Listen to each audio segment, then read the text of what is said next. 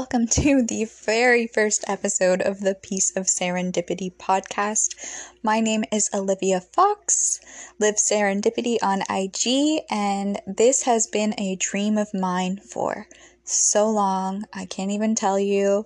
This has been circulating in my brain. and I'm so happy to be here in this space, in this divine timing with you right in this very moment. And the first thing that I wanted to talk about, the very first episode that has been lingering in my notepad for months, has been leaving space. Leaving space for the magic in your life. Leaving space for everything, for the people, for your own growth, for so many things. And I'm going to tell you why. So, as you begin to follow me I'm going to be speaking a lot about interconnectivity, about consciousness, about synchronicities and serendipities. I am in love with this topic. It fuels me, it fuels my soul, it fuels my imagination. And I just think it's really the most beautiful phenomenon that really exists in this world, aside from love, obviously. But just how connected we are to one another and how we hold pieces of each other in each other's memory.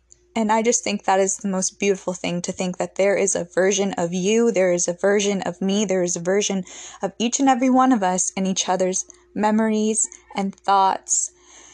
And it's just so wonderful and it's just so beautiful and it's just so magical.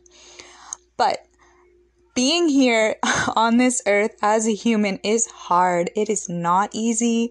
It is so many layers of uh, energy and emotion, and all of our different experiences are just so intertwined. And that's why leaving space and something that's been coming up more frequently is not being in a state of resistance, which, oh, how that has surfaced lately as a common theme that I've been seeing is just synchronistic on its own because when you are living in a state of resistance, your ability to thrive, to grow, to even manifest, if you believe in the law of attraction, is so stifled living in a state of resistance where you're waking up in the morning and you're not wanting to do the things that you have to do because it is not fueling your soul.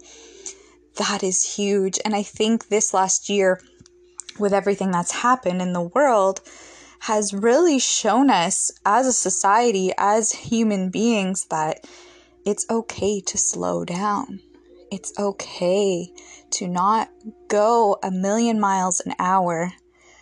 And it's okay to put ourselves first.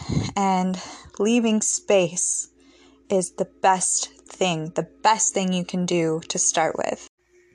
Letting things gravitate towards you, not holding on, being the sun, letting your own light shine, and what is meant to come to you will. And that's something that you can definitely do by leaning into your own intuition, your own inner knowledge and voice. It's something that takes a lot of time because you have to strip away the layers of your ego, of the surface shit that is going on in the world to really find that inner voice and when you start doing this, it's a game changer because I think a lot of people are living through their egos and the interconnection that we all share as beings on this earth. We may believe that we are individuals cast out to live our lives solely for our own good and that our thoughts, our actions, our own individual beliefs and consequences have no effect on our surroundings, and that simply just is not true. We are so reliant on each other for survival, for inspiration, for love. Human connection is what our very makeup requires us to have to thrive. It is so important, and that's why I'm so in love with the topic of interconnectivity. But when you are leaving space for your own voice, for your own intuition, for your own knowing, and you are allowing people to gravitate towards you, I always like to say that I really love when people enter and exit my life. I always know that it is for a reason, it is for a purpose that we are together in that moment. And it's usually for them to teach me something, or for me to teach them something, or for us to have that experience together. And when you think about everyone that has entered your life, and everyone that has played a different role in your experience in this life, of those little pieces that we all have of each other in our memories and shared moments, it leads you to realize that the role you have to play in the lives of the people surrounding you is huge. It's huge. But when we haven't healed our own trauma, when we aren't in alignment with our place in the universe, we can cast our energy onto others in the form of negativity, of lashing out, of self doubt, and insecurities. When we are acutely aware of our own purpose, our own power, and our own energy, we can greatly influence the world around us in a positive and momentous fashion. I always like to hold on to the notion that the only thing that truly lives on in this world is our love. We cannot take our material items to the grave, but we can love the people that we have in our lives while we're here and we don't want to be passing on trauma. We want to be passing on love. We want people to think of our energy and know that she really loved me. She really loved me. And the love that we possess, the love that we share with others, if you lead your life with love, if you make a point to love and respect your own existence, and to love and respect the existence of those around you, of animals, nature, of earth itself, that lives on. That's eternal. That very way that you choose to live your life, to nurture yourself, your friends, and your family, and especially your own children or the children in your life, to set intention to live through the lens of awareness and inspire yourself and others through sharing this love, that can fuel future generations and it can heal past ones. So leave space.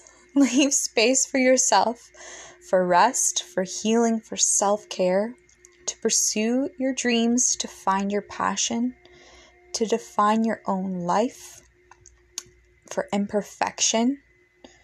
Leave space in the form of boundaries. Huge one, guys, huge.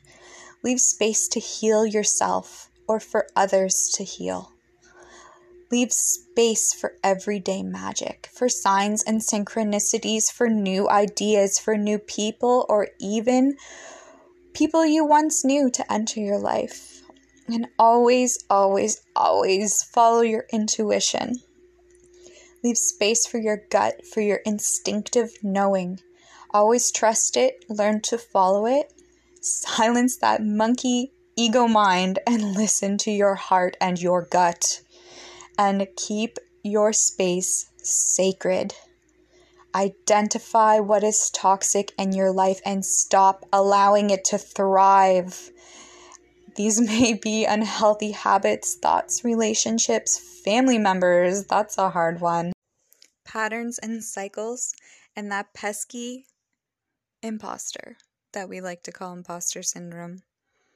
I have another episode planned for that one, guys. Don't worry.